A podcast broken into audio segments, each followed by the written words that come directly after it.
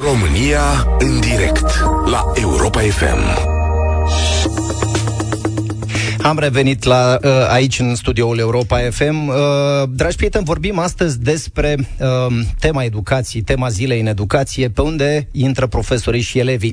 Mă rog, vă spuneam în urmă cu câteva minute că, de fapt, dezbaterea interesantă este dincolo de subiectul ăsta, pentru că reflectă, într-o anumită măsură, maniera în care unii profesori se raportează la elevii, elevilor și, cu alte cuvinte, poate ar trebui să rediscutăm modelul de profesor. Uh, poate ar trebui să, să începem să renunțăm la modelul tradițional, știți dumneavoastră, vă amintiți, profesorul ăla autoritar în fața căruia nu crâcnea nimeni, și poate ar trebui să, uh, să gândim uh, competențe și abilități și reflexe ceva mai apropiate de nevoile generației de astăzi. Uh, sigur, sunt multe, sunt multe de discutat aici. Aminteam un pic mai devreme și despre uh, reacția pe care a avut-o un, uh, un secretar de stat la solicitarea elevilor care protestau în fața Ministerului Educației atunci când au cerut o audiență la doamna ministru. Aveți pretenții cam mari. Mă rog, sunt convins că or fi fost motive serioase pentru care întâlnirea nu a putut avea loc, dar parcă și răspunsul a putea fi formulat într-o manieră un pic mai prietenoasă. Țineți seama, vă rog, de, de faptul că elevii respectivi nu făceau altceva decât să ceară bani pentru uh, plata navetei. Cu alte cuvinte, copiii își doreau să ajungă la școală, copii care își doresc să învețe. Da? Și în, în contextul ăsta simt cumva că ar fi putut fi uh, încurajați un pic mai mult. Ei, uh, cumva simt nevoia să vă uh, prezint și argumentele din cealaltă tabără. Uite, de pildă, uh, zilele trecute, uh, domnul Ciobo Asztalos, președintele Consiliului pentru combaterea discriminării, s-a exprimat pe acest uh, subiect și afirmă că există un grad uh, extrem de ridicat de persiflare a profesorilor și de subminarea autorității în sistemul preuniversitar. Cu alte cuvinte, domnul Asztalos nu consideră că este o discriminare faptul că în școli există intrări separate. Mai mult decât atât, cred, crede că ar trebui menținute, tocmai ca un simbol al autorității profesorului. Lucru, lucru pe care, spune domnia sa, ar trebui cumva să încercăm să-l întărim atât în școli cât și în societate. Acum, îngăduiți-mi totuși să fac două observații. Sunt, uh, simt cumva că am intuit uh, corect uh, uh, și, și eu și domnul Asztalos am intuit că e vorba de ceva mai mult decât intrarea în școală. Pe de altă parte, poate ar trebui să revenim la ideea că școala ar trebui să ofere în primul rând educație, nu să facă dresaj, cum a făcut niște zeci de ani. Noțiunea aia de autoritate ar trebui redefinită, plecând, uite, de la valori precum competența, nu? Pasiunea, entuziasmul pentru actul didactic, conduita morală ireproșabilă, dorința de perfecționare pe tot parcursul vieții. Asta ar trebui să vadă copiii, nu? Profesorii lor. În al doilea rând, dacă e să vorbim despre respectul acordat școlii în societate, e, aici n-ar fi mai bine să întrebăm noi pe oamenii din guvernele din ultimii treizeci și ceva de ani, că ei sunt responsabili de respectul ăsta de care tot vorbim până acum, de subfinanțarea cronică, de salarizarea uh, mediocră a profesorilor și așa mai departe. E, suntem la România în direct, uh, în, uh, iată, în, în dialog cu uh, unul dintre ascultătorii noștri. Bună ziua! Bună ziua, Daria! Uh, bună ziua! Uh, vă mulțumesc foarte mult uh, pentru că îmi acordați prilejul de a-mi spune și eu uh, la rândul meu oful. Uh, din, uh, din anumite motive pe care, fără să, div, uh, să divag foarte mult, uh, să știu eu, să schimb sensul discuției, uh, sunt puțin uh, cam emoționată, puțin mai mult. Uh, dacă vă ajută cu ceva, dacă, Daria, dacă, dacă te ajută cu ceva, să știi că eu, care țin locul lui Cătălin Striblea, am ceva mai multe emoții ca tine, dar ne descurcăm foarte uh, bine până acum, să știi. Dacă să-mi permiți să te tutuiesc uh, și sigur, să-ți povestesc de ce sunt uh, atât de uh, emoționată, o să mă înțelegi. Sunt un profesor, de fapt, profesor pentru învățământ primar din Piatra Neamț și predau într-un liceu în care nu există intrări separate pentru profesori. Am peste patruzeci de ani, deci am trecut și eu prin acele școli în care existau intrări separate. Ceea ce eu vreau să spun vis-a-vis de acest lucru, într-adevăr nu există respect pentru școală, dar eu sunt un profesor care tocmai fac naveta de la Piatra Neamț la Bacău, pentru că fac a doua facultate din fonduri proprii și îmi vine să plâng pentru că protestul transportatorilor era să mă bage în șanț acești transportatori. Îmi pare tare rău. Pentru că am vrut să îi depășesc, să mă duc la o facultate pe care o fac din fonduri proprii. A doua facultate, da, nu m-au lăsat, nu mă lăsau să depășesc și mi-am simțit, deci m-am simțit amenințată cu moartea. Daria, îmi pare rău, sunt, sunt absolut pentru convins. Pentru că aveam un colocviu și pentru că ăsta este respectul pentru oameni, nu numai pentru educație.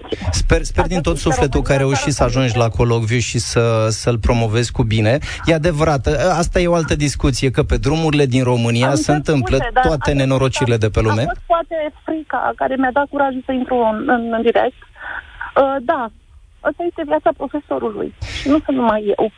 Sunt foarte mulți, sunt și uscături, Doamne ferește, dar sunt foarte mulți profesori care își fac meseria și care fac sacrificii extraordinare și ale căror schimbările care vin de unde vin, fără să știe poate cineva care a intrat odată, poate a intrat într-o clasă, ne afectează foarte mult. Categoric. Nici măcar nu prindem pensia. Bine, hai să fim, Daria, hai să fim un pic mai optimiști, așa, adică vreau să crezi, sunt, sunt, sunt profesor ca și tine. Am, am vrut să se știe ce fac acești transportatori. Noi, profesori, am fost în grevă, dar n-am omorât oameni. În regulă, cu siguranță nici, nici transportatorii nu și-au propus să facă asta în mod explicit. Sunt convins că a fost doar un accident. Deci am, am fost hărțuită de un număr de foarte mulți transportatori care se așezau în fața mea și am intrat în șanț, în zăpadă, pentru că eu nu puteam, n-aveam voie să depășesc, pentru că ce? Eu plătesc un R C A pe care nu mi-l decontează nimeni. Și da, plătesc e... cu benzină să mă duc să studiez ca profesor. E adevărat. Îți mulțumesc tare mult, Daria, pentru, pentru intervenția. Eu în... îmi scuze foarte mult, dar da. E în regulă, e în regulă. E în regulă. Uh, rețin din, cea, din discuția mea cu, cu Daria, uite, ăsta uh, este un motiv pentru care, iată, uh, noi toți uh, ar merita poate să apreciem și să valorizăm mai mult eforturile unor profesori care uh, își alocă timp pentru perfecționare, pentru a face studii, pentru a mai citi în plus, pentru a da niște examene. Uite, da, ăsta da. E un motiv foarte serios. Suntem în direct și cu Mihai. Ziua bună! Uh, ziua bună! Mă gândeam acum, neștiind uh, că înaintea mea o să vorbească cineva aducând un caz particular, și, dar nu cumva și comportamentul uh, transportatorilor are legătură cu educația pe care au primit-o de-a lungul timpului. Ba, sunt convins. Eu sunt, eu sunt consternat să ascult afirmații făcute de la nivel atât de înalt, minister și oameni care ar trebui să îmi spună că profesorii își câștigă respectul prin faptul că folosesc intrări separate față de elevi. Chiar sunt oameni care sunt meniți să facă educație în țara asta cu astfel de mentalități. Așa își câștigă profesorii respectul. Păi despre asta elevilor. Este vorba, Mihai. Probabil, de fapt, miza dezbaterii din, din zilele astea, cred că la asta se referă. Hai să, hai să încercăm să identificăm Alo. motive reale. Te auzim foarte bine, ești în direct. Hai să identificăm motive reale pentru care profesorii sunt și merită respectați. Iată, ascultătoarea noastră de mai devreme amintea de faptul că merge la studii cumva în plus față de ce a făcut până acum. Dar hai să identificăm și altele. Nu, nu locul prin care intri în școală ar trebui să fie indicatorul respectului pe care ți-l acordă societatea. Nici, niciun caz. Eu sunt, hai să nu zic, sunt mai vechi. Am o vârstă și Uh, școala pe care am făcut-o la vremea uh, când am făcut-o, uh, era, profesorii erau respectați și își căpătau respectul nu prin faptul că ei intrau separat față de noi, că se intra pe vremea aia așa, erau două intrări, intrarea profesorilor și intrarea elevilor, dar mi-aduc aminte că noi discutam și pe vremea aia, dar de ce ne împărțim între unii și alții, că nu acolo se câștigă respectul prin faptul că eu intru pe altă ușă ca omul de serviciu și tu intri pe uh, intrarea principală. Uh, intrarea da, principală. Da. Nu așa cred că se câștigă respectul. Atitudinea profesorilor din ziua de astăzi nu e corespunzătoare. Uh, familiile joacă un rol important pentru că, într-un fel, cred că ne amăgim crezând că școala joacă rolul principal în educație. Dacă educația de acasă nu este cea sănătoasă, școala poate să facă șapte mii de eforturi. Așa este, Mihai, așa este, ai dreptate. Pe de altă parte, sistemul nostru de învățământ este un, un serviciu public, nu? Pe care noi îl plătim din taxele și impozitele uh, noastre. Cu alte cuvinte, în urmă, cu mult, mult, mult timp, la un moment dat, oamenii, știi, s-au strâns la un loc și au zis așa: ia să vedem, domnule, noi ne pricepem să facem operații de apendicită? Nu. Ok, hai să înființăm tagma asta a medicilor. Și uite așa, avem niște specialiști pe zona asta. Știm să facem avioane? Nu știm. Ei, hai să formăm niște piloți. Știm să facem educație? Nu prea știm. Ok, hai să formăm niște profesori. Vă să zic că un serviciu public are obligația să facă lucrul ăsta, indiferent dacă acasă se întâmplă lucrurile astea sau nu. Gândește-te la copiii care cresc, uh, habar n-am, nu știu, copiii instituționalizați sau cei care nu au o educație cum trebuie acasă. Cu aia ce facem? Păi, problema este că în momentul în care ai pe mână niște copii, atitudinea de, cum să spun, de uh, a nu ști să te apropii de ei la modul clar, corect și să le spui exact ce ar trebui să însemne o societate adevărată și educată. Uh, nu cred că vor reuși să facă prea multe lucruri cu atitudini de genul ăsta, separându-i pe unii de ceilalți, tocmai arătându-le mai multă prietenie, mai multă apropiere, exact, vorbindu-le deschis despre realitatea vieții, despre ce se întâmplă, despre atitudinile astea care ne, ne îngrozesc. Cred că nu exagerat termenul. Uh, e, e foarte simplu, doar ieșim pe stradă, folosim transportul în comun și vedem acolo atitudinile și ale tinerilor și celor mai puțin tineri și toate lucrurile astea care sunt generate de lipsa de educație, sigur că da. Exact, exact. Da. Nu putem vorbi într-o țară de cultură și de altceva dacă nu avem educație făcută. Exact. Și aici ar trebui să fie o chestie comună, părinți care într-adevăr să le spună copilor ce trebuie și școala care să continue și să întărească aceste lucruri. Dar nu separând intrările vor rezolva problema. Nu or să câștige niciodată respect, cu siguranță, nu vor câștiga niciun fel de respect dacă vor intra pe o intrare principală profesorii și elevii pe la ușa din spate. Absolut de acord, nu absolut de acord. Mihai, îți mulțumesc tare mult. Um... Iată, încercăm și reușim așadar să identificăm lucruri care chiar pot fi apreciate de adevăratele în rândul profesorilor. Pentru că, să știți, simt nevoia să vă spun că în România chiar sunt profesori foarte faini. Chiar sunt școli în care se întâmplă, se întâmplă lucruri faine, copiii se simt apropiați de profesori, dar pe alte criterii decât locul în care intri în instituție. De fapt, asta este miza dezbaterii. zero trei șapte doi zero șase nouă cinci nouă nouă, aici la România în direct. Suntem în dialog cu Alex. Bună ziua, Alex!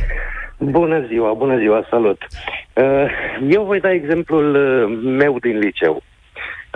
Am fost un elev inteligent peste medie, așa spunea lumea, dar cu rezultate mediocre.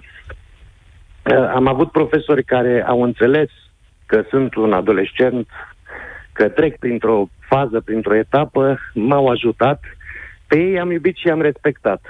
Am avut profesori care n-au înțeles lucrul ăsta sau n-au vrut, n-au vrut să-l înțeleagă și cu care m-am comportat foarte urât. Ambele categorii de profesori intrau pe la aceeași intrare separată de mine.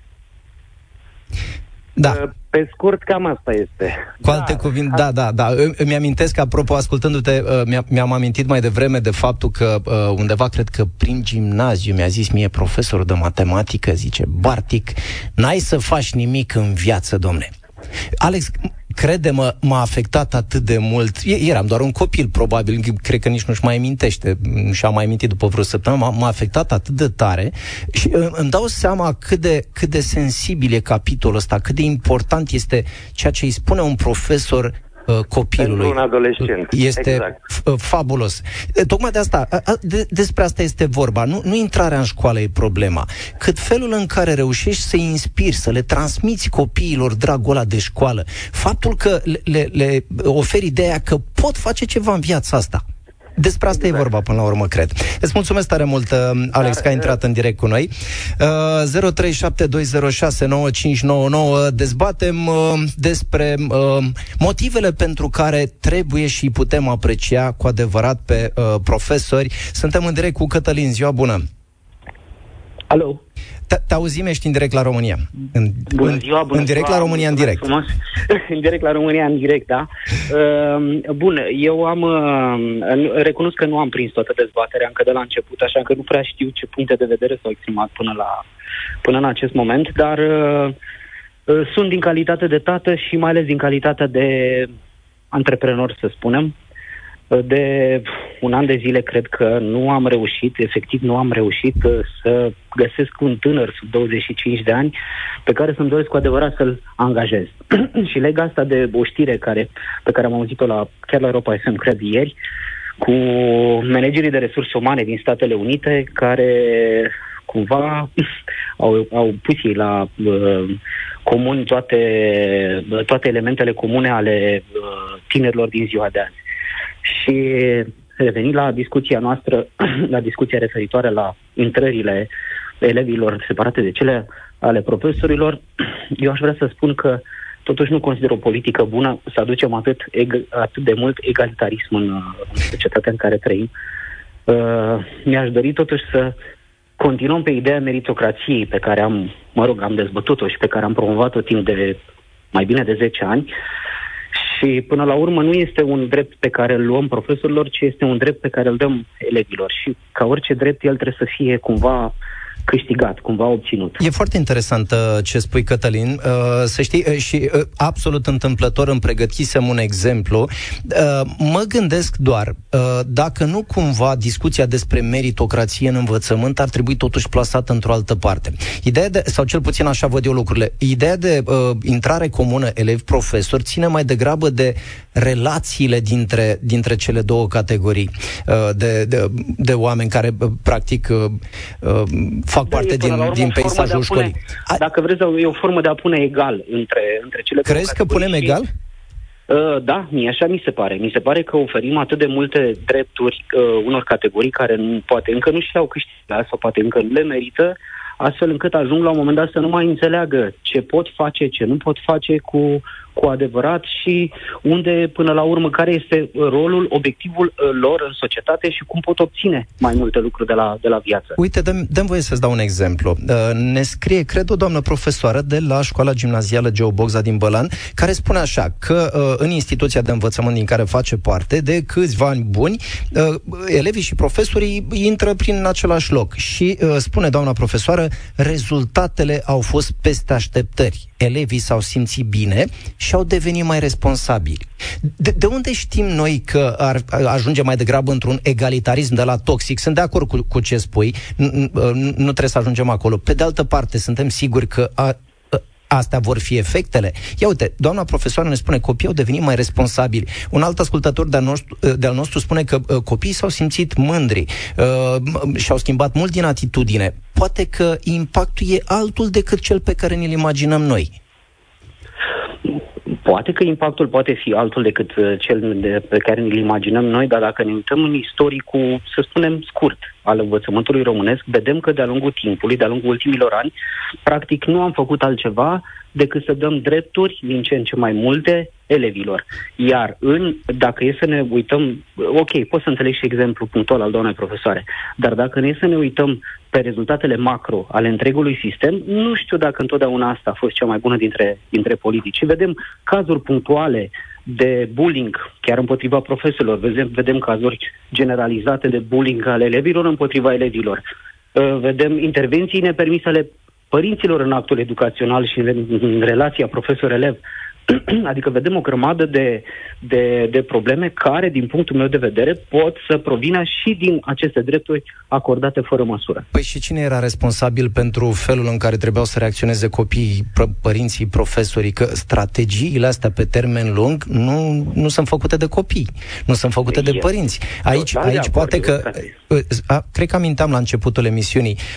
Aici să nu uităm că o responsabilitate foarte mare o au și decide dependenții din guvernele din ultimii treizeci și ceva de ani. Vorbim aici despre o subfinanțare cronică. Uite, aminteai despre bullying. Știi că în țări cu mai multă experiență decât avem noi în materie de educație, sunt alocate fonduri foarte serios acolo pentru pregătirea profesorilor, pentru consilieri, pentru o mie de alte lucruri, pentru tot felul de proceduri. E, noi am avut anul trecut doi virgulă unu la sută buget alocat educației. Noi să facem ce? Cu ce să facem împotriva fenomenului bullying? Nu prea ai cum. Uh, uite, uh, elevii aia de care aminteam mai devreme s-au dus în fața Ministerului Educației să-și ceară dreptul de a avea gratuitate pentru transport, ca să ghiși ce? Să ajungă la școală, să învețe. Uh, de asta poate Bun, că discuți... Eu... Acum, din câte știu eu, prin uh, bu- legea bugetului național, învățământul ar trebui să aibă șase la sută și ar trebui să întrebăm, poate, cu uh, șase la sută din P I B. Și poate ar trebui să întrebăm cu toții mai răspicat de ce nu se întâmplă cei șase la sută din P I B pentru învățământ. Uh, din câte știu, transportul trebuie să fie gratuit pentru elevi, conform legii, și iarăși o problemă sistemică. Adică nu știu dacă putem să corelăm neapărat uh, subfinanțarea sistemului cu uh, niște drepturi uh, acordate, poate nu întotdeauna într-o, într-o măsură corectă sau într-o măsură corect evaluată. Da, uh, am reținut, e, e în regulă. Pot să fiu, pot, pot să înțeleg foarte bine, sigur nu, nu poți face școală, vorba unui prieten, decât cu căldură și structură. Așa că uh, sunt, sunt absolut de acord până la un punct, atât doar că mi se pare cumva că trebuie schimbat și ceva în, în atitudinea profesorilor. Îți mulțumesc tare mult pentru, pentru intervenție. Ia uite, uh, iată un, un dialog mai mult decât interesant. Uh, Până să intrăm în direct cu următoarea ascultătoare, simt, trebuie neapărat să vă spun, uite ce ne scrie Mili pe, pe WhatsApp. Cel mai iubit profesor din liceul fetelor mele este cel care intră pe la intrarea elevilor, deși este și cel mai strict. Iată, în definitiv, sunt, sunt lucruri care țin de atitudinea și de felul în care unele cadre didactice reușesc să se apropie de copii. Bună ziua, Gabriela! Ești la România în direct, te ascultăm. Alo? Te, te, te ascultăm? Te auzim foarte bine. Uh, bună ziua. Uh, sunt în calitate de mamă. Cum e cu intrarea uh, în școală? Uh, eu sunt de acord ca intrarea să fie comună. De ce? Tot dăm vina pe diferențele dintre generații. Așa poate reușim și noi adulții să cunoaștem copiii. Copiii o să învețe să se comporte în preajma noastră. Și mă gândesc că și la catedră relația poate să deve- devină alta. Ar putea fi un pic altfel. Uite, Gabriela, dacă uh, mi îngădui să-ți dau un exemplu, știi că sunt școli în care profesorii mănâncă împreună cu elevii? Adică da, nu doar da. că intră prin același loc, dar efectiv iau masa împreună. Sunt școli de-astea cu program prelungit. Și vă dați seama că așa și codul bunelor maniere se învață la școală? Nu mai dăm vina pe părinți și părinții pe dascăl. Exact. O zi cu când ne apropiem mai mult de copii, deci și pe coridoarele sunt comune până una alta, da? Deci atunci de ce să fie scările separate? Da. O observație foarte bună, îți mulțumesc tare mult, Gabriela. uh, Iată, uh, lucruri care ne ajută să identificăm de adevăratele care sunt uh, aspectele pe, pe, pentru care ar trebui să-i apreciem și să-i valorizăm pe, uh, pe profesori.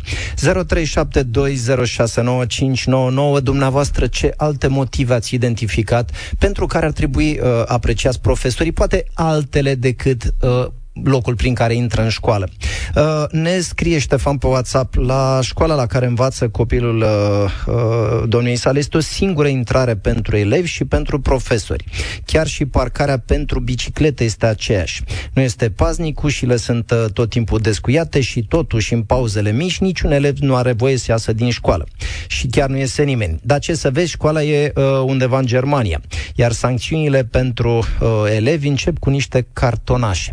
Uite, și acolo uh, există totuși sancțiuni, dar există o ma- manieră foarte prietenoasă prin care, iată, sunt uh, atenționați copiii. Suntem în direct și cu Ștefan. Ziua bună, te ascultăm. Bună ziua, sunt același Ștefan care v-a scris pe da, WhatsApp, te rog. Chestia de mai devreme. Te rog. Uh, aș începe cu o întrebare. Doamna care face curățenie în școala respectivă, pe ce ușă ar trebui să intre? Uite, asta e o întrebare foarte bună. Foarte bună. Pe aceeași ușă pe care trebuie să intre absolut toată lumea, și copii, și profesori, absolut și director, și inspector, și toată lumea. Corect. Asta este Corect. prima lecție pe care, pe care ar trebui să le oferim copiilor. Știi, e foarte bună întrebarea ta și îți mulțumesc că, că ai intrat în direct, pentru că am observat, inclusiv în cazul unor copii, o atitudine de asta, de o ușoară aroganță față de persoane de curățenie. Și am simțit nevoia să intervin întotdeauna ca adult și să le atrag atenția. Omul ăla este la fel de important într-o școală, cum e și directorul, cum e și profesorul de matematică. Copiii trebuie să crească cu noțiunea asta de, de respect. Dar eram curios și observam din comentariul pe care, pe care l-ai transmis, cum reușesc profesorii, iată, din sistemul german de educație să câștige respectul copiilor? Cum reușesc să se apropie de ei? În primul rând, profesorii sunt foarte bine plătiți, mai ales cei din uh, școlile superioare, gen gimnaziu. Școlile sunt împărțite aici mai multe categorii uh, și oricând poți schimba școala în cazul în care nu faci față. Profesor sau elev. Deci în momentul în care nu ții ritmul la școala respectivă, ca elev, ești automat trimis către o școală interioară. În urma unor cartonașe roșii, în urma a două medii de cinci, numerotarea fiind de la unu la șase. Deci în urma a două medii de cinci la materiile importante, ești automat trimis către școala inferioară sau repeți anul. Chestiile sunt extrem, extrem de clare. Problema care se pune, întrebarea pe care o am eu, nelămurirea pe care o am eu, de ce domnii, doamnele din sistemul educațional nu fac o grevă pentru a schimba acest sistem? Pentru că domnul Iohannis aparent nu l-a schimbat absolut deloc prin România educată. Am pierdut zece ani. Deci schimbarea ar trebui să plece de la dumnealor. Da, uite, ieșim în stradă doar pentru drepturi, salarii și mai știu eu ce, și nu pentru copii care, așa cum a spus și în multe emisiuni, ar trebui să fie centru. Ei sunt regele și regina de pe tabla de șah, exact, nu profesorii. Exact. Școlile sunt pentru copii, nu pentru profesori. Da, bine, asta, asta nu anulează legitimitatea cadrelor didactice de a ieși în stradă uh, și de a-și cere drepturile salariale. Pe de altă parte, într-adevăr, parcă e ușor trist așa că vezi că ies doar pentru drepturile salariale, că au fost foarte multe, nu știu, dezbateri în spațiu public, au fost legile educației. Parcă ți-ai fi dorit să-i auzi pe profesori un pic mai vocali, un pic mai prezenți. Unii dintre ei au făcut-o cu succes, dar parcă ar fi, aș fi vrut să văd așa o masă critică, știi, oameni sensibili la schimbările în societate, da, la dezbaterile uh, importante. Da, foarte, foarte bună observație. O cerere de, de șase la sută, o grevă generală a profesorilor pentru șase la sută din P I B pentru educație. Asta cred că au cerut de niște ani buni. De ce n-am ajuns în punctul în care să... Grevă generală, prin ultima grevă generală prin care le s-au acordat acele uh, facilități, nu s-a cerut chestia asta. Uh, mă întrebați cum, cum, cum se respectă, cum respectă prin strictețe. Regulile sunt clare, simple, elevii schimbă profesorii în fiecare an, cu mici excepții, deci în fiecare an elevii au alți profesori. Uite, asta e o observație interesantă. Bine, și la noi se întâmplă, dar din cauza instabilității, a fluctuației personalului didactic. Dar asta este o observație interesantă, care poate ar trebui reținută de uh, directorii și responsabilii de personal în uh, școle din România. Îți mulțumesc tare mult, uh, Ștefan. Iată, uh, am avut ocazia să aruncăm o privire și cum uh, un, în școlile din, uh, din altă parte, uite, iată, din, din Germania, în care uh, măsurile astea de, de apropiere de, de, de către elevi coexistă foarte bine și cu un sistem foarte clar de, de sancțiuni, care ajută pe copii să înțeleagă totuși că sunt, sunt niște lucruri pe care trebuie să le respecte în școală. Suntem în direct cu Ioana. Te ascultăm, Ioana. Bună ziua! Bună ziua! Vă sun din punct de vedere al părintelui și din punct de vedere a absolventului de studii. Respectul se mai și merită. Nevoia de a fi pus pe un piedestal, ca să primești niște lucruri pe ca, pentru care uneori nici măcar nu lucrezi, mi se pare ceva care ar fi trebuit să rămână în secolul trecut. Da, Dacă da. ca profesor simți nevoia să fii distanțat de elevi, ca să zici că astfel primești tu respectul, mi se pare trist. Pentru că înseamnă că alt mecanism de a primi acel respect nu a găsit. Da, da, iată, reprezintă un curent dominant din nefericire în societatea românească și aici, dacă e să fim corecți, să știi că nu, nu doar unii profesori susțin lucrul ăsta, știi, respectul ăla de altă dată, cum era odată, domne, când stăteam noi cu mâinile la spate și eventual ne mai puneau și cu uh, în genunchi pe coș de nuci. Uh, sunt, sunt din nefericire și voci din afara sistemului de învățământ, sunt părinți care gândesc la fel. Uh, mi-am amintit acum de, de procentele uh, copiilor uh, abuzați sau bătuți efectiv acasă. Adică ăsta e un curent dominant. Uh, copii, copilul trebuie pus la punct uh, uh, prin forță, uh, autoritatea aia de altă dată. Uh, cred că e un lucru pe care ar trebui să-l schimbăm. De asta mi s-a părut uh, extrem de importantă dezbaterea de zilele astea, pentru că este un indicator al unor mentalități de care nu mai scăpăm. De acord. În regulă, îți mulțumesc. Eu îmi, Te rog. Eu îmi iubesc cel mai mult acei profesori care m-au respectat, care m-au văzut. A fost un ascultător mai devreme care a zis fix asta. Profesorii care au văzut copilul, prin ce trece, ce are nevoie și au depus acel efort. Și acei profesori primesc respectul nu pentru că sunt la catedră, ci pentru că au depus acel efort. Pentru că au fost oameni înainte de orice.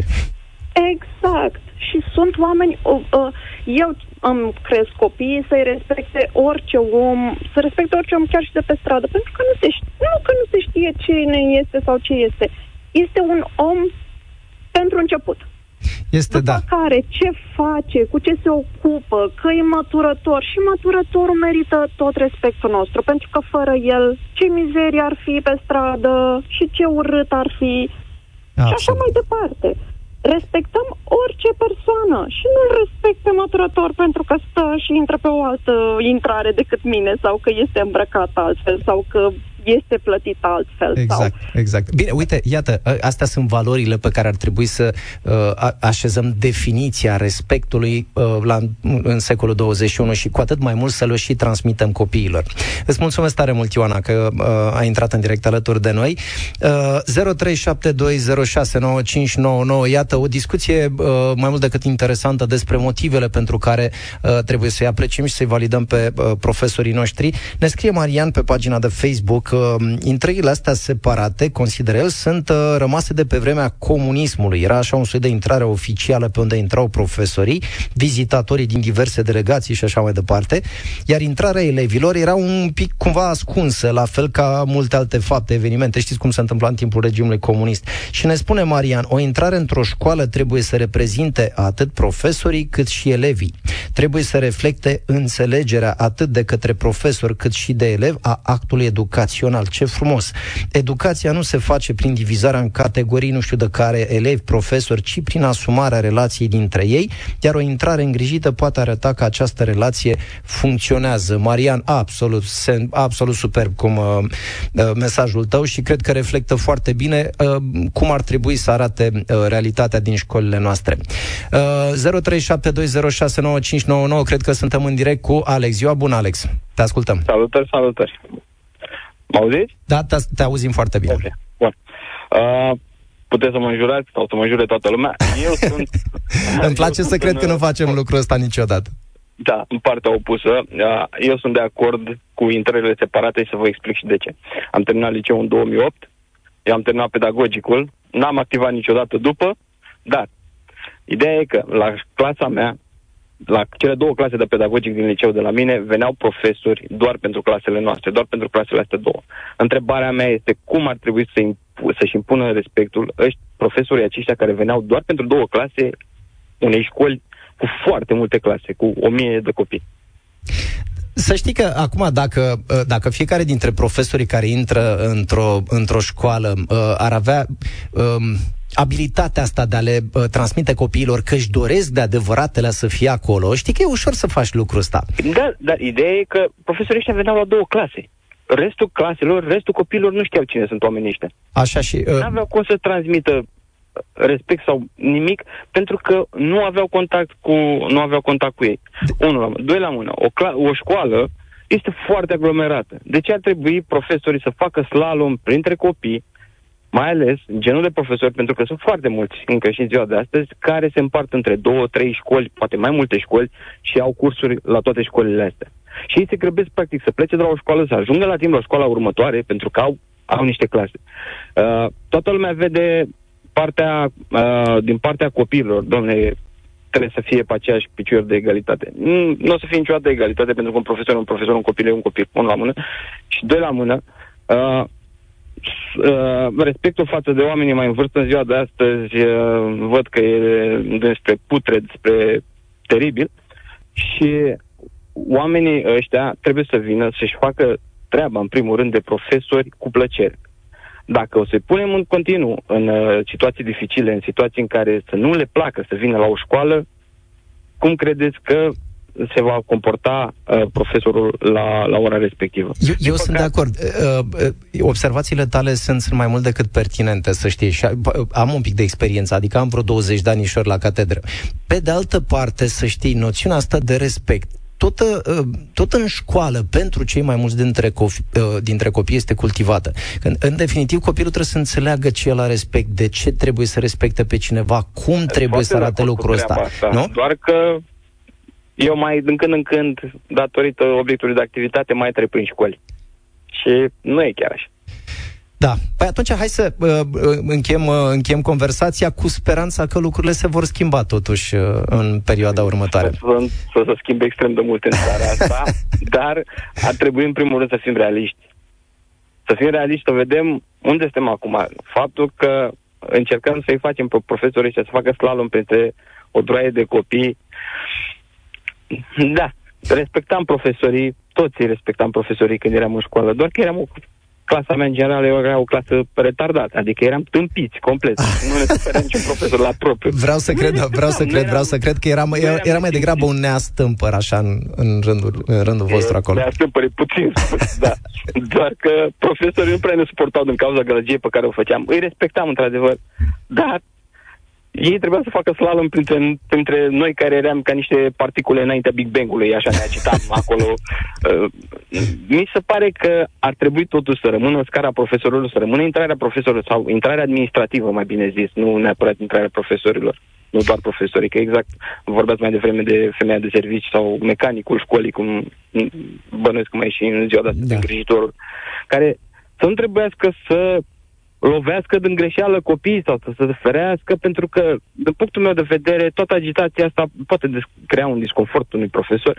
și ar fi bine ca el să vină calm la școală, la clasă, să meargă să predea liniștit, fără să enerveze că poate intra cineva în el. I-a dat catalogul pe jos, după aia se duce nervos la clasă sau prost dispus la clasă și asta afectează, pe lângă predarea cursului, și relația lui cu, cu elevii. Am înțeles. Alex, îți mulțumesc tare mult pentru intervenție aici la România în direct. Cu, cu alte cuvinte, iată, uh, și argumente de cealaltă parte. Uh, intrăm, ne apropiem, cred, din, din câte înțeleg, de, de pauza de publicitate, nu înainte de a vă, uh, de a vă anunța că uh, vom intra în direct și cu invitatul uh, ediției de astăzi, uh, domnul Zeno Șuștac, reprezentantul unei comunități de părinți foarte, uh, foarte consistente, uh, părinții elevilor din România, cu care uh, vom uh, continua conversația asta uh, legată de felul în care profesorii se raportează la elevi și, mai mult decât atât, iată unde putem ajunge dacă sistemul nostru de învățământ nu va, uh, nu va reuși la un moment dat să răspundă nevoilor copiilor și părinților. Se ajunge la, la homeschooling, se ajunge la școala de acasă, se ajunge la îndepărtarea de școala tradițională. Despre asta e vorba. Cred că domnul Zeno Șuștac e în direct cu noi. Vă salut, bună ziua!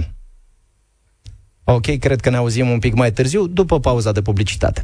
România în direct la Europa F M.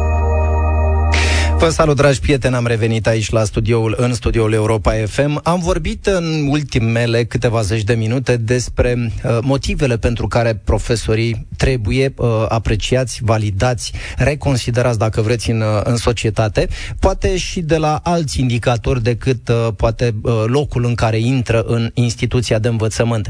Uh, sigur, e o conversație nu legată de intrarea în școală, cât mai degrabă de uh, vechea dezbatere uh, privind statutul cadrului cadrului didactic în, în România. O, o dezbatere mai mult decât necesară, sigur că da, dar cumva ceva mai, ceva mai ancorată în nevoile și în realitățile sistemului nostru de, de învățământ.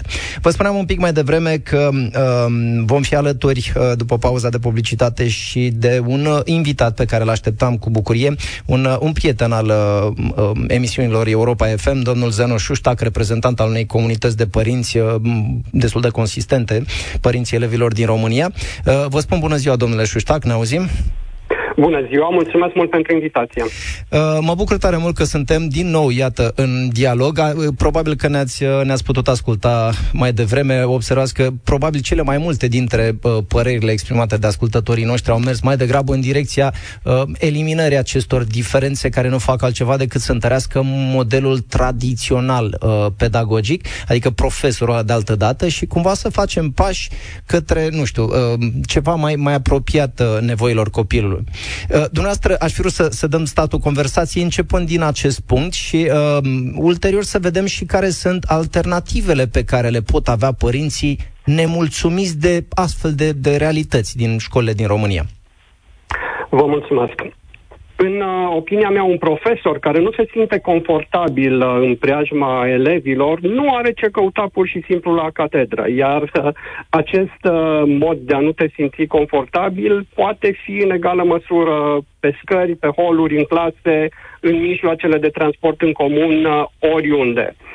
Nu cred că, în primul rând, uh, discuția este o discuție relevantă, pentru că nu schimbă nimic din uh, statutul uh, profesorului uh, român sau din uh, starea educației românești. Este oarecum o temă falsă, adusă în discuție tocmai pentru a nu se vorbi despre problemele reale din sistemul educațional, ci care, din nefericire, sunt, sunt multiple. Fie că vorbim de bullying, fie că vorbim despre violența școlară, despre supraaglomerarea claselor, despre infrastructura deficitară. Iată, mor elevi în internate, avem toalete în fundul cursilor, școlile funcționează fără autorizații, mai avem profesori uneori nepregătiți. Desigur, avem și profesori excepționali și ei țin sistemul uh, în picioare, funcțional, și uh, ne fac să privim cu încredere către viitor. Da, dar nu ne dar, putem baza neapărat pe excepție, avem nevoie ca lucrul ăsta să devină o regulă. Așa este. Aveți întru totul uh, dreptate. Avem uh, profesori uh, remunerați uh, necorespunzător, avem profesori insuficienți ca număr, avem conținuturi neadaptate prezentului, avem, uh, și aici este principala problemă, miniștrii a educației numiți în ultimii treizeci de ani din rândul utililor sau servirilor, nu din rândul competenților sau merituoșilor.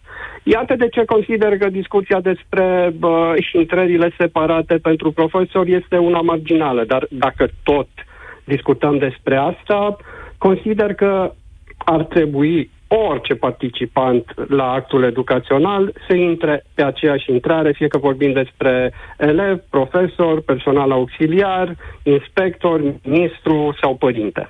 Da, categoric. Uh, pentru că asta a, a, ar fi mai degrabă așa un indicator al unei culturi orga- organizaționale în care am înțeles cu toții că, de fapt, în centrul, uh, în centrul școlii se află uh, copiii. Dar acum, sigur că lucrurile astea, iată, nu se întâmplă și dintre toate problemele astea pe care le-ați enumerat dumneavoastră mai devreme, și sunt, sunt, sunt absolut de acord că sunt foarte multe, uh, iată, sunt părinți care, la un moment dat, exasperați, refuză efectiv să-și mai lase copiii în școala tradițională. Și uh, vă amintiți cu siguranță în ultimele săptămâni a apărut o discuție legată de uh, fenomenul uh, sistemele homeschooling. Dar plecând de la cazul celor doi părinți care, iată, au fost, uh, nu știu, arestați chiar, uh, au avut, uh, nu știu, de prestat muncă voluntară în folosul comunității, că nu și-au dat copiii la școală. E, uh, acum, cazul respectiv e destul de clar. Știm care au fost motivele pentru care s-a ajuns acolo. Pe de altă parte, e, uite, o discuție interesantă. Uh, statul a intervenit foarte prompt la solicitarea directorului din școala respectivă. Părinții ei au fost, iată, sancționați, judecați și așa mai departe. Așa și, dintr-o dată, a pornit așa, așa mi se pare, o adevărată vânătoare de vrăjitoare legată de fenomenul ăsta homeschooling. Și aș fi, aș fi vrut să vă rog să ne ajutați să înțelegem ce înseamnă asta, cum funcționează sistemul ăsta, care este cadrul legal aici în, în România, că știm că în alte țări funcționează destul de bine. Da. Discuția este vastă, este complexă și aș pleca de la următoarea întrebare, retorică, desigur. Avem în zilele noastre vreun personaj de talia lui Spiru Haret care să-și pună amprenta asupra sistemului de învățământ? Nu dă unul sau... de care... Nu de unul de care să știm undeva prin spațiu public. Sau legile educației în România în mod tradițional se fac în mod netransparent, mimându-se consultarea publică și interesul pentru copii. Evident că răspunsul este clar, răspunsul este cert. Că vorbim despre homeschooling, este de asemenea o temă falsă. Statul român dă dovadă de ipocrizie și dacă ne uităm în ultimii douăzeci treizeci de ani, jurisprudența națională nu identifică niciun alt caz în care familii ale homeschoolerilor au avut de suferit ca urmare a pronunțării unor hotărâri judecătorești. Cu alte cuvinte, homeschooling-ul a fost tolerat în România, într-o formă sau alta. Avem generații întregi de bă, copii care au parcurs uh, acest sistem, unii cu foarte mare succes, sunt astăzi la diverse universități uh, din lume. Și ce observăm noi aici? Observăm că la început de an, chiar într-o zi nelucrătoare, în data de trei ianuarie, Ministerul Educației, atenție, an electoral cu patru cicluri da, de, de votare, în data de trei ianuarie, brusc apare o adresă la Ministerul Educației prin care se pornește o acțiune în forță împotriva celor care urmează sistemul de homeschooling.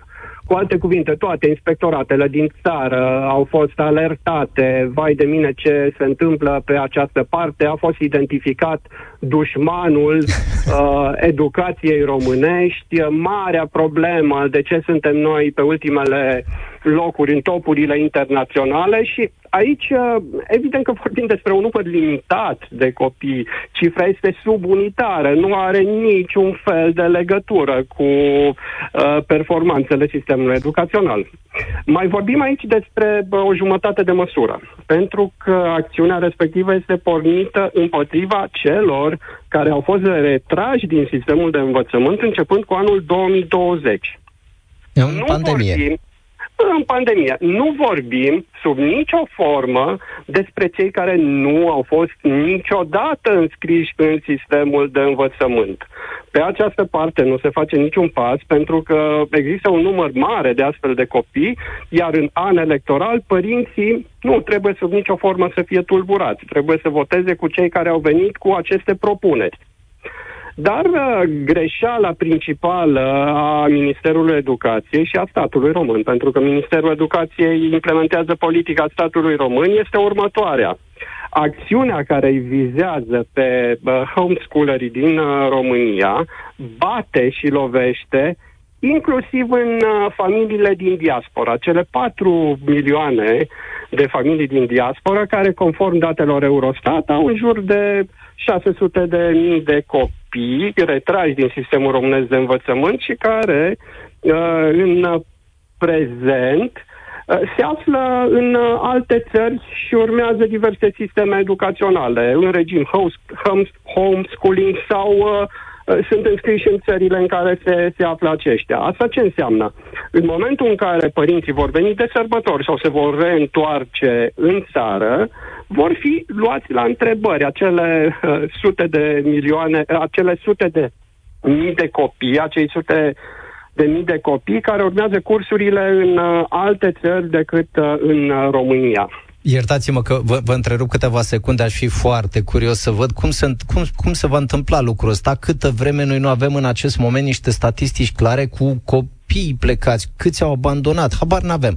Gândiți-vă că uh, nu mai urmărește nimeni traseul ăsta al copiilor care părăsesc școala, care abandonează școala. Nu știm, nu știm cât sunt, pe unde sunt, ce se întâmplă cu ei, habar n-avem. Și atunci mă întreb cum o să reușească Ministerul Educației și inspectoratele școlare să, să facă uh, demersul ăsta. Dar uh, sună, sună ușor pompieristic, așa, cum de altminteri oh, se întâmplă... Se, este. Da, se întâmplă și lucrurile este. De obicei în sistemul nostru de învățământ. Observați, uh, n-am uitat de, de nefericitul incident din, uh, din decembrie, iată, când uh, un copil și-a pierdut viața sub dărâmăturile internatului în care ar trebui să fie cazat, nu-i așa, în siguranță, așa. așa, și atunci iarăși un iure și un val de la hai și facem și dregem și verificăm și luăm noi măsuri, domne. Au trecut două săptămâni și ce să vezi că nu mai spune nimeni mai nimic. O chestiune extrem de importantă pentru ce discutăm noi acum. Cazul mediatizat nu este reprezentativ pentru homeschooling, așa cum nici Olimpicul Internațional nu oglindește valoarea sistemului național de învățământ, ci implicarea părinților copilului respectiv și calitatea individuală a elevului. Nu știu dacă ați uh, urmărit, dar uh, ministru, uh, fostul ministru al educației Funeriu lansează în spațiu public cazul Germaniei. Și vorbește că acolo homeschooling-ul este interzis, că vai de mine nu se poate, este foarte urât, să nu mai vorbim în România despre așa ceva. Discuțiile acestea au fost și în momentul în care se construia legea numărul unu pe două mii unsprezece a educației naționale. Și știm foarte bine că noi avem tendința de a ne inspira, de a avea drept model inspirațional pentru legile educației din România, Franța. Ei, în Franța, homeschooling-ul este legal. Are criterii clare, presupune o inspecție anuală pentru ca statul să se asigure că nu se desfășoară doar pe hârtie. Cu alte cuvinte, la Paris poți face homeschooling. La Bruxelles poți face homeschooling dacă ești cetățean. La Viena este ok, legea îți permite. La Roma este în regulă. Mai mult, în Italia, dreptul e trecut chiar în Constituție. La Londra e încurajat și susținut, la fel, în țările nordice, la Lisabona, în Elveția, în Singapore, care conduce topurile internaționale ale educației, da? La noi, la noi se... Iertați-mă, la noi se pare că statul pune un soi de monopol asupra actului educațional, nu? Și cumva alternativele, celelalte alternative educaționale sunt în cel mai bun, cel, în cel mai fericit caz, cum a spus, tolerate, nu? Așa, lăsate într-o zonă gri. Da, sunt... da. Din păcate nu există așa o reglementare foarte clară, foarte, până la urmă ar fi un câștig pentru noi toți, cu cât avem mai multe astfel de alternative. Iată, inclusiv homeschooling, dar poate învățăm ceva nou, poate oamenii descoperă niște metode, niște lucruri noi, niște habar n-am. La urma urmei, ce este educație? Este un proces de învățare, un proces gradual de învățare și de cultivare a unor cunoștințe, abilități, valori, principii. Vorbim despre însușirea unor conținuturi, despre deprinderea unor abilități sociale. Și, la urma urmei, care este problema dacă acestea intră în portofoliul uman al copilului, al elevului, pe altă cale decât cea a învățământului autohton? Nu este, cu siguranță, un motiv suficient acesta pentru a fi stigmatizați acești copii din România care urmează sistemul homeschooling-ului, dați pe mâna de D G A S P C-urilor și reclamați la poliție, pentru că asta cere adresa Ministerului Educației. Nu știu dacă publicul românesc cunoaște ce presupune homeschooling-ul în concret. De asta vă și rugasem uh, să ne ajutați să înțelegem da. un pic sistemul voi punta, ăsta. Voi puncta pe scurt, în limita timpului disponibil. În primul rând, copilul trebuie să fie școlarizat, trebuie să existe un contract educațional.